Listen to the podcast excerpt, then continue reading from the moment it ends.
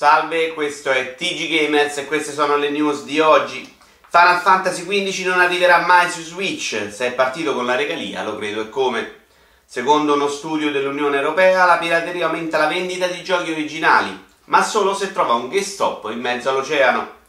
Il boss di PlayStation non vede potenziale nelle console portatili, come io non ne vedo nel sesso con modelle. Team Fortress 2 doveva avere delle versioni femminili dei personaggi, ma ci piace molto meno quando sono loro a uccidere noi.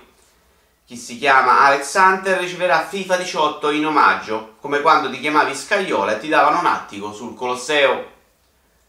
Gianluigi Donnarumma pubblicizza Switch nel nuovo spot TV. Per convincerlo ad accettare al fratello hanno dovuto dare un Wii U.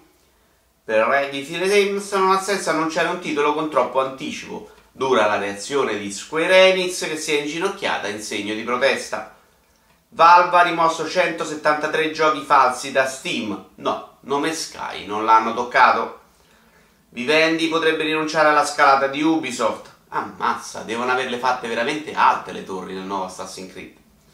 Sony ha annunciato una carta di credito targata PlayStation, così gli hackers non devono neanche perdere tempo a cercare.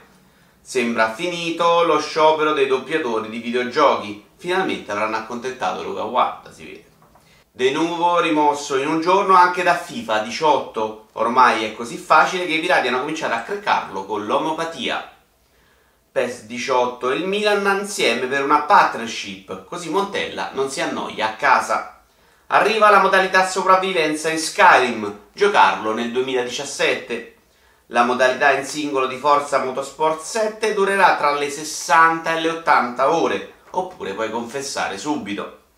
Nella modalità Discovery Tour si potrà giocare ad Assassin's Creed Origins senza gameplay, esattamente come nei precedenti episodi.